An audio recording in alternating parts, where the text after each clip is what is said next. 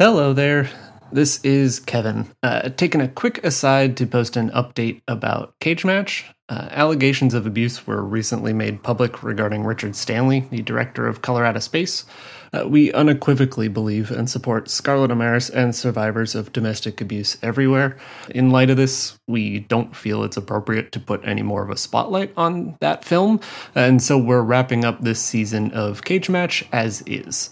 Uh, art and film in particular is a collaborative work, and we commend the teams that make the films that we discuss here, and we feel for them and how their work can be tarnished by one man's heinous acts.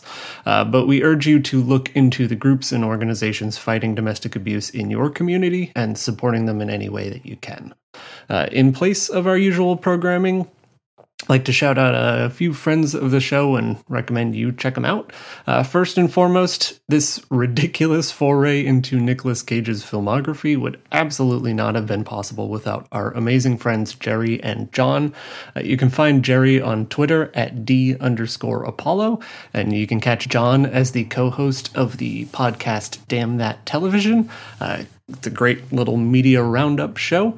Uh, for more movie talk, check out For Her Consideration. Each episode sees our friends Tim and Cassidy watching past years' Best Picture noms and uh, judging the Academy's decision therein. And Story Chat Radio uh, takes a more analytical skew uh, and looks at a different film each episode to see how you can use its strengths to improve your own writing. Um, it's by uh, our friends Carly and Jenny. Uh, they are both uh, professional editors, and it is delightful. Even if you're not a writer, trust me, I'm not. Uh, it's it's great stuff. So uh, check those out, and we will be back with our regular programming on April 1st. We'll see you then.